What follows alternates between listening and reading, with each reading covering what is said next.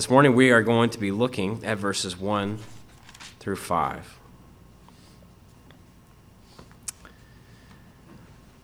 when I was in eighth grade, my family moved from our home in northern Kentucky to northeast Georgia. And it was a move that brought us closer to family but further from my friends. So, in an effort to try and make new friends uh, and have something to do, I decided I'd go out for the football team. Now, I'd been playing some uh, Pee Wee League and I'd done pretty well there, so I thought it would be fun. So on the first day of summer practice, my mom went to drop me off at the school.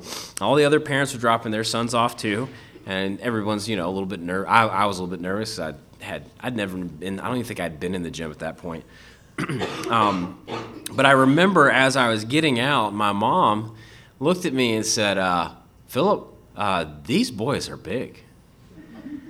And in my blissful ignorance, I remember saying to her, well, the bigger they are, the harder they fall. And let me tell you, I am so glad that no one else heard me say that.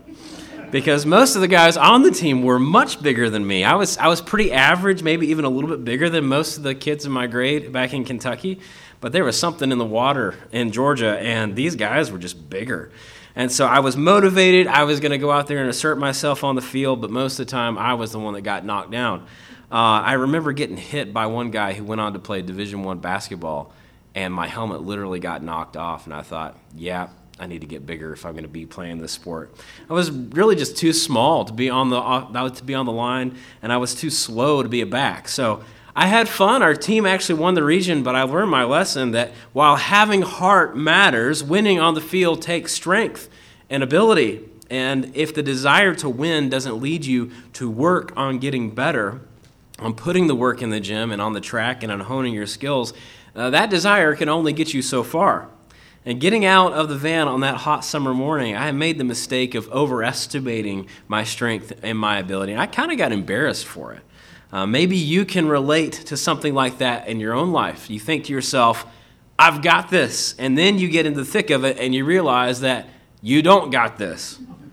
Those are humbling moments, aren't they? They are uncomfortable. They are moments that expose our weakness. They upend our pride and our self confidence. They show us that we are not invincible. I want to propose to you this morning that moments like that, which, as uncomfortable as they are, really are something we should be thankful for. It's good to challenge yourself, it's good to find your limits. It's good to know, not just theoretically, but to really understand that we are limited, finite beings, so that we will not trust in our own power, in our own achievements, even in our own righteousness, but rather that we will, must entrust ourselves to the power and the purpose of Almighty God. When the nation of Israel crossed over the Jordan River into the land of Canaan, they were stepping onto ground that was dominated by people and nations that were bigger and stronger than they were. The task that God called them to was going to require more than they had to offer in and of themselves. So, as Moses stood before the people on the east side of the Jordan River and talked to them about the law and preached to them to prepare them for what was ahead, he wanted to make sure that they understood that their victory was secure, but it was not because they had some ability in and of themselves to get it. Rather, it was because God was going with them and because God was determined to give them what he had promised. There would be giants, but those giants were going to fall. Not so much because of Israel's determination, but really because of God's. And in this passage, Moses makes us consider the greatness of the task set before God's people. But he does that in order to show us the greatness of God so that we will learn not to depend on our own strength or on our own ability or on our own purpose, not even on our own righteousness, but that we will depend wholly on God. The end result of this passage is to make us consider the greater glory of God along with his righteousness to judge the wicked and to rescue his people. So let's begin by reading our text. If you would please stand with me as I read Deuteronomy chapter 9, verses 1 through 5. This is the word of the Lord. Hear, O Israel, you are to cross over the Jordan today to go in to dispossess nations greater and mightier than you, cities great and fortified up to heaven, a people great and tall, the sons of the Anakim, whom you know, and of whom you have heard it said, Who can stand before the sons of Anak?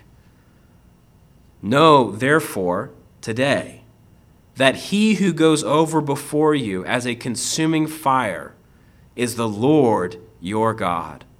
He will destroy them and subdue them before you. So you shall drive them out and make them perish quickly, as the Lord has promised you. Do not say in your heart, after the Lord your God has thrust them out before you, It is because of my righteousness that the Lord has brought me in to possess this land. Whereas it is because of the wickedness of these nations that the Lord is driving them out from before you.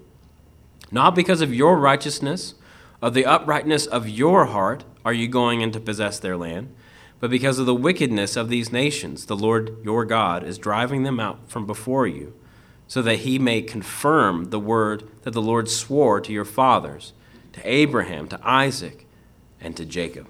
This is the word of the Lord. Praise be to God for it. Please be seated.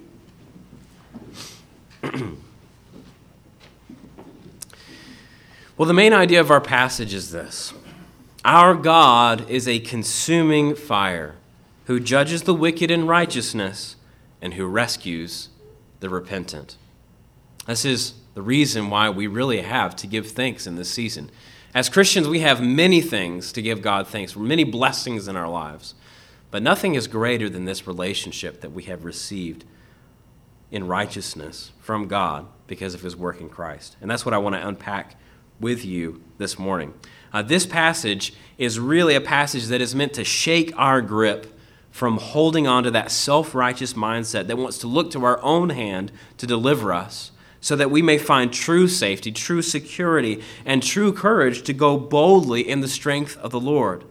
This is a charge from Moses, first given to, to Israel, but also then to us, warning us not to think too highly of ourselves, but rather to think greatly on the power of God to accomplish his purpose of salvation.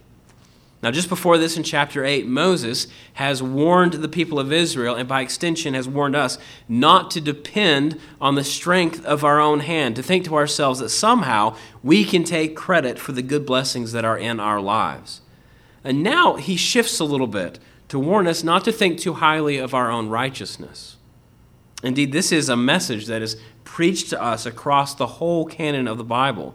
Uh, we flatter ourselves to think that the blessings we enjoy in our lives are somehow related to our works. And we easily forget that anything that we do which is fitting and pleasing in the sight of God really is the result of the work of Christ for us and the work of the Holy Spirit in us.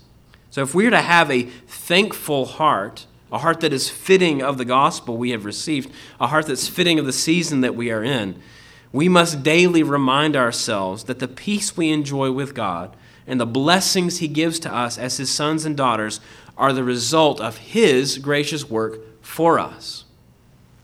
The strength of a Christian is in the strength of our God. And Moses makes uh, he, he really, if you can visualize here, Moses brings us to three windows, to look through three windows into the character of God, to help us empty ourselves of a prideful heart and to take on the posture of a humble heart, so that we may prevail and be victorious in the great things that God has set before us to do. So this morning we're going to be looking through th- three. Um, three aspects of God's character that Moses brings us to. First, we'll be looking at God's power. We're looking at his power. Second, we'll be looking at God's justice, his justice. And third, we will be looking at God's grace. The first window that Moses brings us to, to, to help us see, to help us see God and, and to live rightly is really God's power.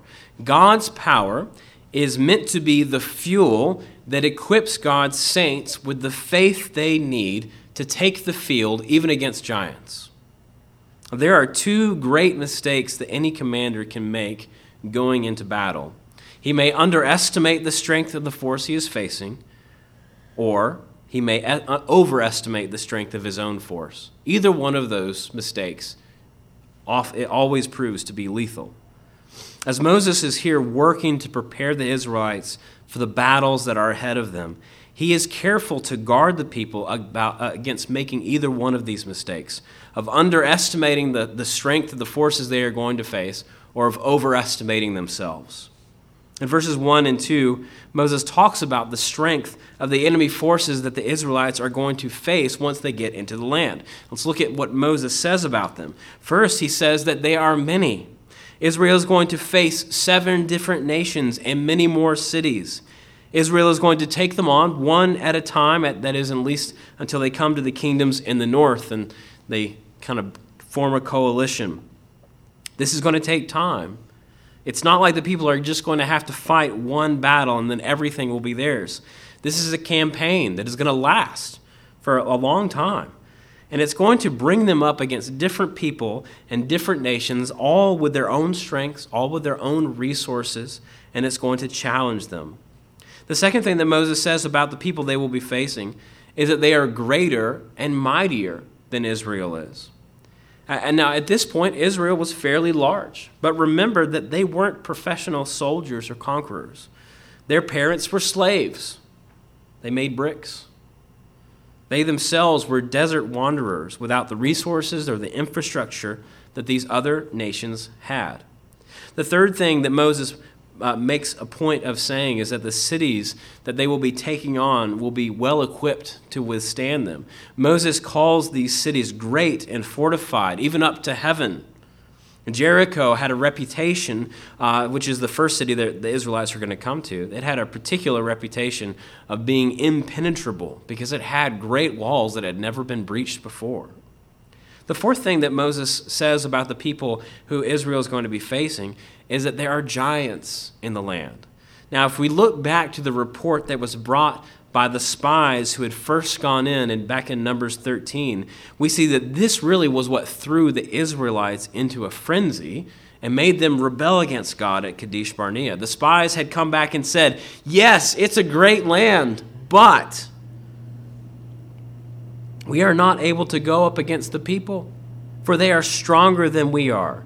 The land is a land that devours its inhabitants, and all the people that we saw in it are of great height. And there we saw the Nephilim, the sons of Anak, who come from the Nephilim, and we seemed to ourselves like grasshoppers, and so we seemed to them. Uh, the point of the spies is these guys are huge, and they think that we're small. I find it interesting that in preparing the Israelites to go into the land, Moses never downplays the challenge that they're going to be facing. If you're trying to motivate a team to go against another team, you don't talk about how good the other team is. But Moses is doing that. Moses, Moses is not downplaying this at all. In fact, he's very clear. It's not just these guys are a foot taller than you. There are real giants there. There are people who are towering over them. There will be giants on the field of battle.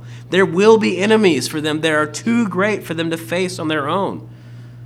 Moses is being very real with the people about this. He does not want them to underestimate the threat that is in front of them, nor does he want them to overestimate their own ability. And the reason is, is because the success of this campaign, the success of the promise, Israel's hope, which is meant to lead them onto the field of battle, is not a hope in their own power or in their own ability. Rather, it is based wholly on the power and the strength of God. Notice how Moses transitions from talking about the strength of these other people in comparison to Israel and he transitions in verse 3 and says, Know therefore. So, because they are this strong, know therefore today that he who goes over before you or at the front of you as a consuming fire is the Lord your God. He will destroy and subdue them before you. So you shall drive them out and make them perish quickly, as the Lord has promised you. So the reason Moses doesn't downplay the height of these enemies and the strength of these cities is because he wants the people to know that their victory over these same enemies is certain because their strength uh, the strength of their enemies is nothing compared to the power of the God who had loved Israel and called them out and was going before them to give them victory. God was not merely going to equip Israel for the fight ahead, He is going before them into the battle itself. The odds of the battle may have been stacked against Israel, but they were never stacked against the Lord. And so that is what Moses wants the forces of Israel to take with them. That when they stand across the field from people who are huge and terrifying, they will not be afraid because they know the one who is with them, who has gone before them. As we read about these giants of the land, it's difficult not to think about Goliath, right? Goliath, in all his might, went and challenged the armies of Israel. But in time with, with David, we have to ask ourselves what, what was his height to the Lord, who went with David and gave Goliath into his hand? What were the armies of Pharaoh who chased Israel into the Red, to the Red Sea. What were they to the Lord who, who made his people cross over safely, but then consumed Pharaoh's army in the surf? What was Pilate to Jesus, who stood on trial blameless and then laid down his life for his people and then took it up on the third day, removing the sting of death and the power of sin from over us? Friends, the Lord is a man of war. He is a king who goes to battle for his people. And the greater the enemy, the harder they fall, and the greater the glory God gets. The reason God calls his people to take on hard things is not because God expects us to overcome those challenges in our own power, but rather he calls us to do those things because he aims to exalt his name by showing his power as he clears the field of the enemies that face his people like a wildfire on the plain. He aims to fill our hearts with joy in the strength of his deliverance. And so he brings us against hard times and shows his power over them so that we may know there is no one like the Lord. If God is for us, Paul asks, who can be against us? What shall we fear? Why, why do we find our hearts discouraged and downcast? The Psalms ask. Hope in God. He is our salvation. His arm is never too short to deliver us. His love is steadfast and true. He is our rock and our Redeemer. So, no matter how dark the night seems, the sun of God's power always rises and always prevails. If you're like me, then sometimes you may find yourself being discouraged at the way the world seems to go. You may find yourself despairing, asking a lot of why questions. Why would God allow this? Why wouldn't He stop that? Maybe we have been looking at the state of the world the wrong way. Maybe we have lost sight of God's promises about how He will raise up nations and put nations down, about how He will raise rulers up and put rulers down, all as a part of the plan that of what he has determined to exalt his glory in the earth. The best stories, the, the, the stories that really, truly matter, the ones that stick with you, they always contain great adversity. That is what makes the faithfulness of the righteous in those times so sweet and so beautiful. That is what makes those stories worth remembering. Friends, there has never been a better opportunity to hope in the power of God than there is right now. There is nothing to give us greater comfort than the power of God right here and right now. The enemies that we mourn over us will not prevail. Our God is a consuming fire who redeems, who saves, and who restores. We have this as our guarantee because we serve a risen Christ who has already secured that victory for us. In our, in our dining room kitchen area, we have the first question of the Heidelberg Catechism visible where we can read it. And it says, it asks this question it says, What is your only comfort in life and death? What it means is, what is your comfort in every situation you find yourself in, good and bad?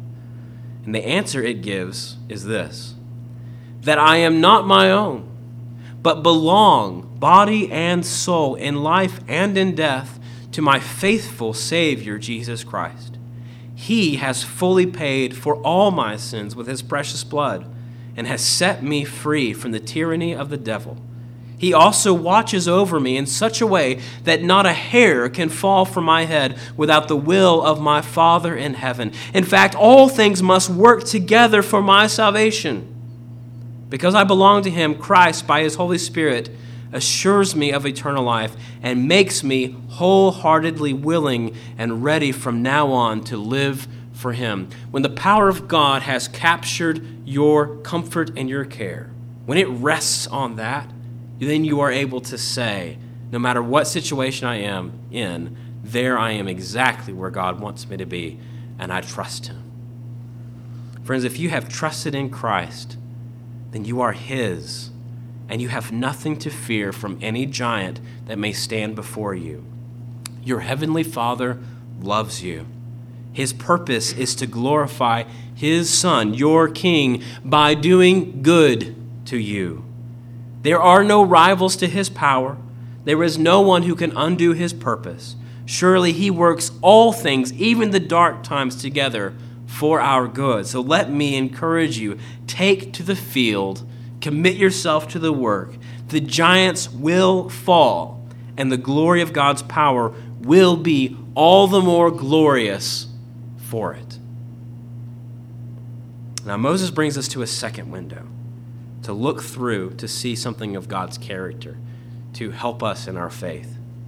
And that window is the window of God's justice. In showing us God's power, Moses means for us to understand that God is just and that the wicked will get what they deserve.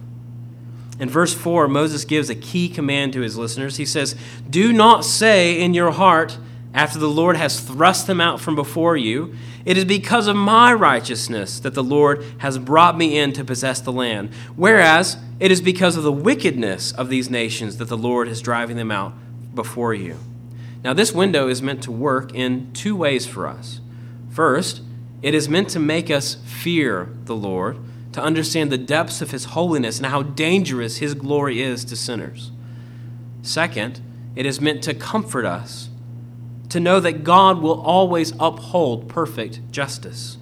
Now, I'll say more about those two things in a moment, but for now, let me just ask you this question What was the reason God put the Canaanites under this bar? Why did, why did he tell Israel to destroy them completely, to show no mercy, to make no covenant, but to make a complete end of them? Well, Moses has just told us. It was because of their unrepentant wickedness. In one sense, the ban was to protect Israel from falling into the same sins.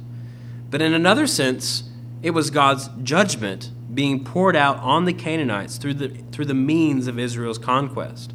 So, as we look at the events of what happened in the book of Joshua, we need to understand that there is justice being poured out there. The destruction of the Canaanites was just. That is important for us to remember. Romans 6:23 says, "The wages of sin is death." And what it means is that the result of sin, the appropriate reward of sin is death. In going before Israel and driving the Canaanites out and making them perish quickly, God was giving the Canaanites what they deserved.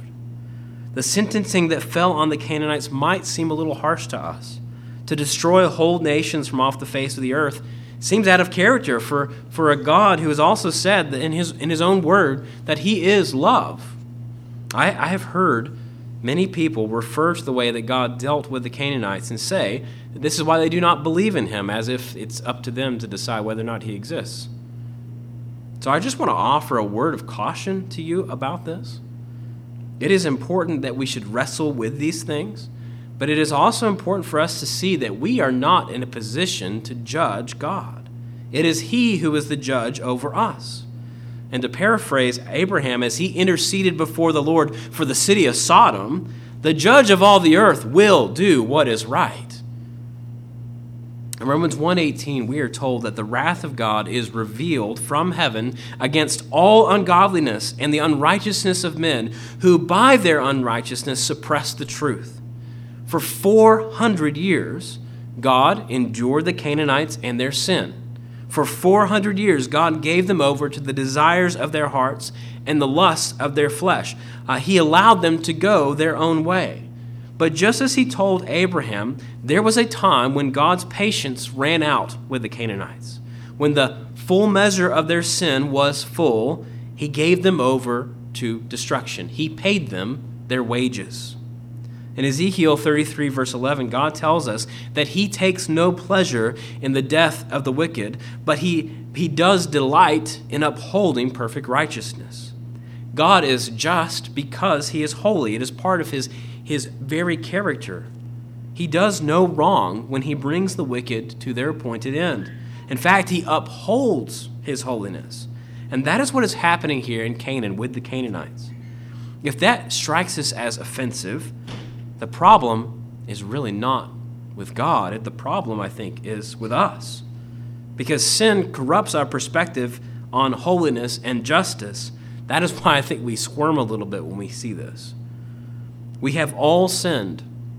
And so it is important for us to conform our understanding of justice to what God has made clear in His Word. The truth is, I find that we are all quick to call for justice when someone or ourselves when someone sins against us or someone we love. It is a despicable thing for the when the wicked seem to get away with their crime. It, it should make you mad. Injustice makes us angry and rightfully so. We cry out against it. We demand that people be held accountable for what they do, forgetting that includes us too. The truth is, that human justice can only go so far. There are only there are too many limits to our knowledge, too many limits to our understanding, to our laws, and even to our motives.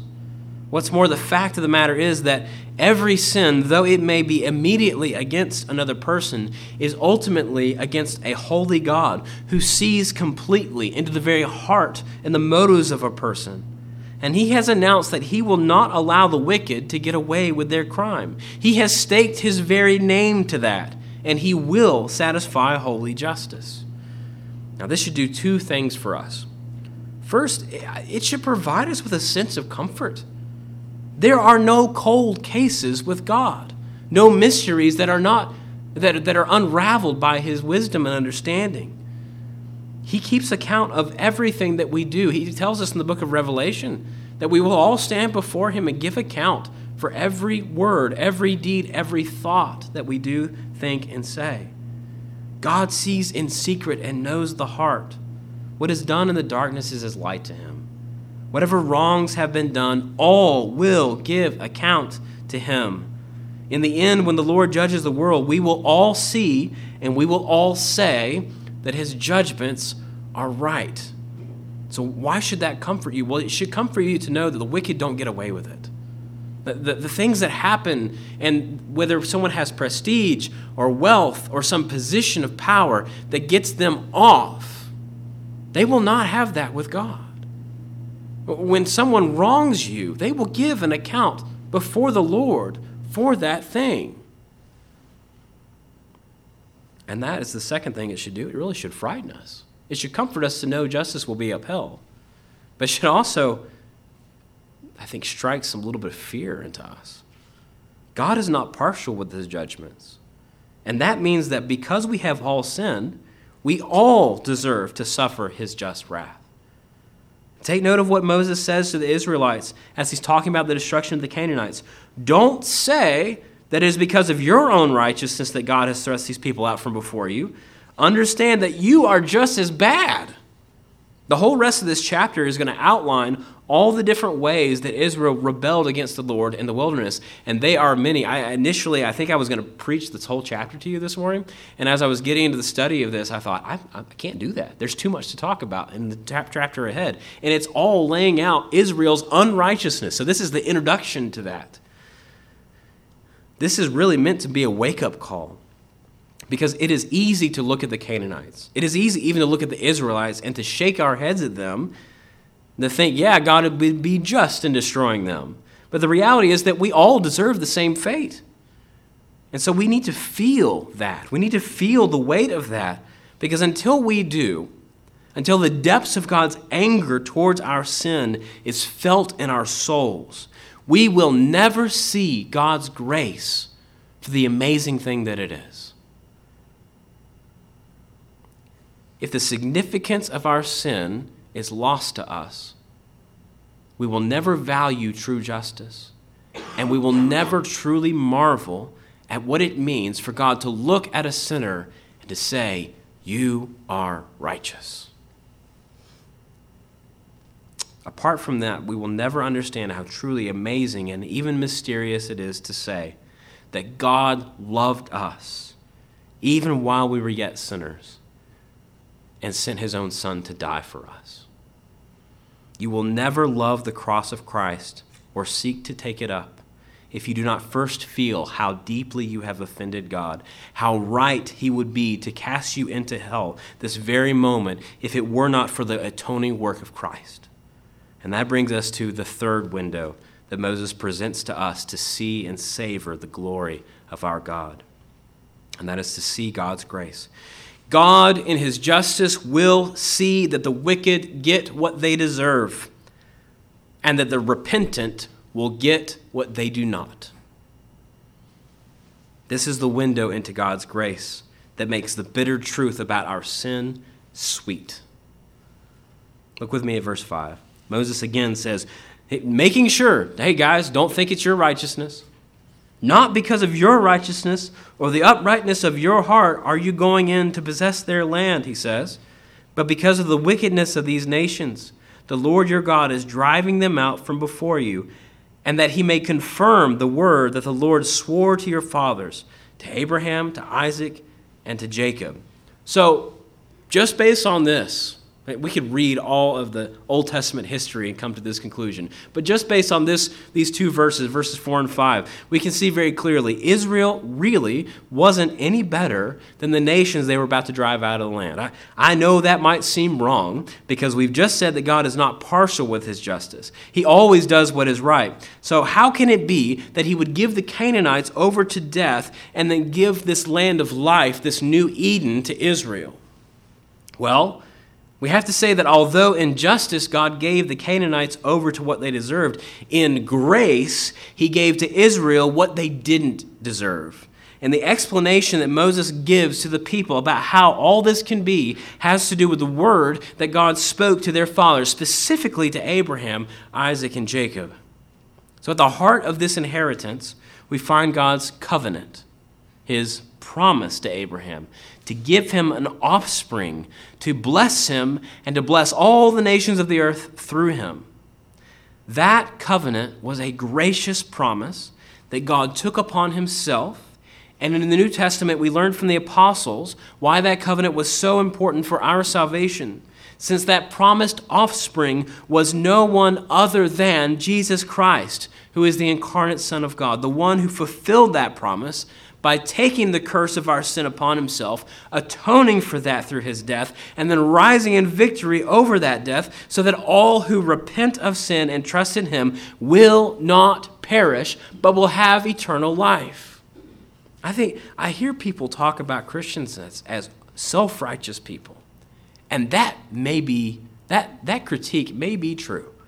Because I think some people have misused the gospel and done exactly what Moses says don't do to assert themselves and to trust in their own righteousness.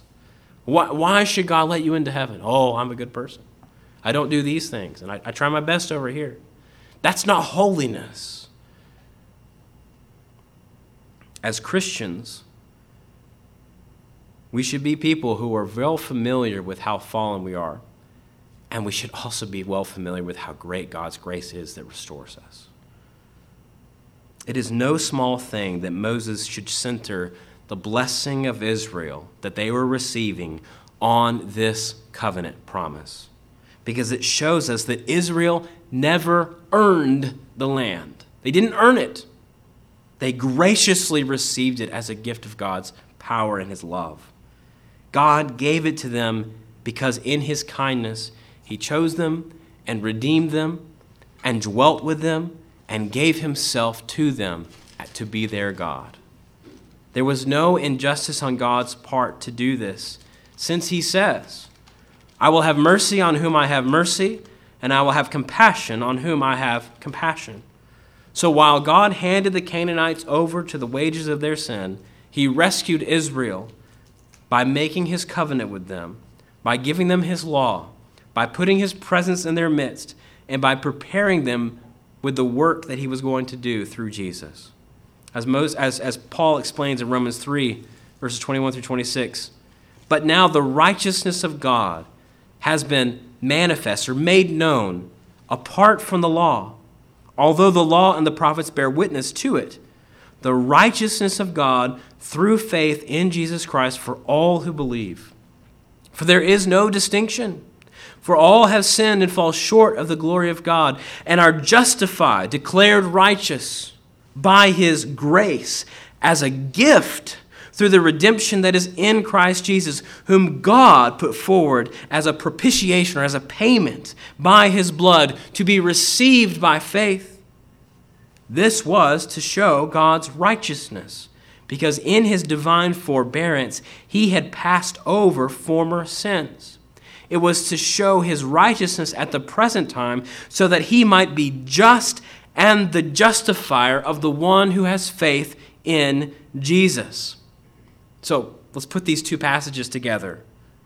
God will not have any of us to think that somehow we are deserving of the gift we have in Christ. He will not have us think that we are somehow more righteous than anyone else, because in His holy sight, we are not. We have all sinned and fall short of His glory. You hear that word, as Paul says, there is no distinction. The first two chapters of Romans are dedicated to showing you that wherever you fall, religious or not, you've sinned against God. So the credit of grace, the credit that qualifies us to receive life instead of death, belongs to God. God gave his son to be crushed for sin, to fulfill justice's demand to redeem us from that death that we deserved. And in him, he has also given us all things, even a heart to believe the gospel, to respond to it by repentance and faith, and the Spirit who works now in us to conform us to be like him. All these things are of God's grace, and they are the reason the Christian is called to have a heart of thankfulness. Not a heart of pride, but a heart of humility, recognizing that all of this is the gift of God. Friends, understand that if you are a Christian, then all you are is of Christ. If there is something commendable in you, it is because of God's grace. You have received the riches of God's mercy and His love at the expense of the hell that Jesus went through on that tree. By the grace of God, while the wicked and the unrepentant receive what they deserve, those who trust in Christ receive what they do not. Our righteousness is alien to us. It is not our own, but it is given to us as the richest gift a person could ever know. At the beginning of the sermon, I said that, this passage is really meant to shake our hands loose from clinging to a self righteousness, a righteousness of our own. And instead, it is meant to open them to receive in thanksgiving a rich confidence and an unshakable hope for the future. And I hope you can see what I mean by that. And it is so easy for us to look at all the blessings that are in our life and to think to ourselves that somehow we've done something to earn them. I, I, my dad used to, you ever heard that song, Butterfly Kisses? Must have done something right to deserve them. My dad, I remember my dad in the front seat of the car driving back from town, just losing it. Like, you don't deserve anything.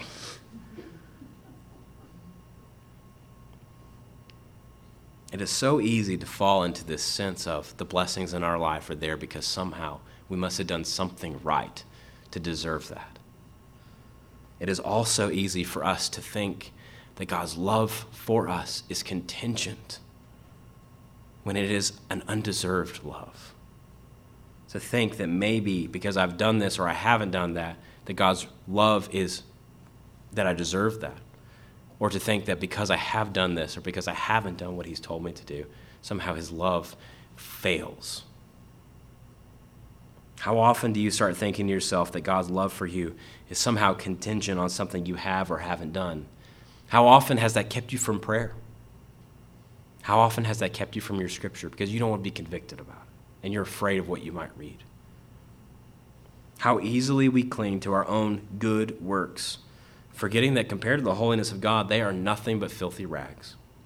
The good news of the gospel, the great news of the gospel, is that our worth before God is not a worth of our own making. That declaration of innocent that comes from the throne of judgment to those who trust in Christ is not because they did this or didn't do that. It is because of Christ. Our security with God is not a matter of what we do, it is completely resting on what Christ has done for us. So, the real call of this passage is a call for faith, a call to rest in the work of Christ for us, a call to break from our sin, and a call to find security for ourselves with a thankful heart in the inheritance that has been laid up for us in glory. And being emptied of confidence in ourselves, we are then truly enabled to live in the unfailing promises of Christ because he will never break his word.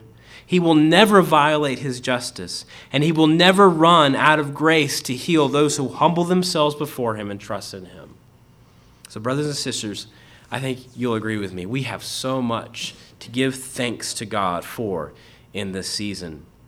Not only for the ways that God constantly pours out his common grace on us, giving us food to eat, giving us friends and family, giving us a church body, giving us a town to live in. But even as we give thanks for those things, we give especial thanks for the saving grace that he has poured out on us through his Son. As we go from this place, let us go out boldly in the confidence of God's power. Let us go out humbly and tenderly, having been reacquainted with God's justice. And finally, let us go out in peace, because God's grace is great. Let's pray.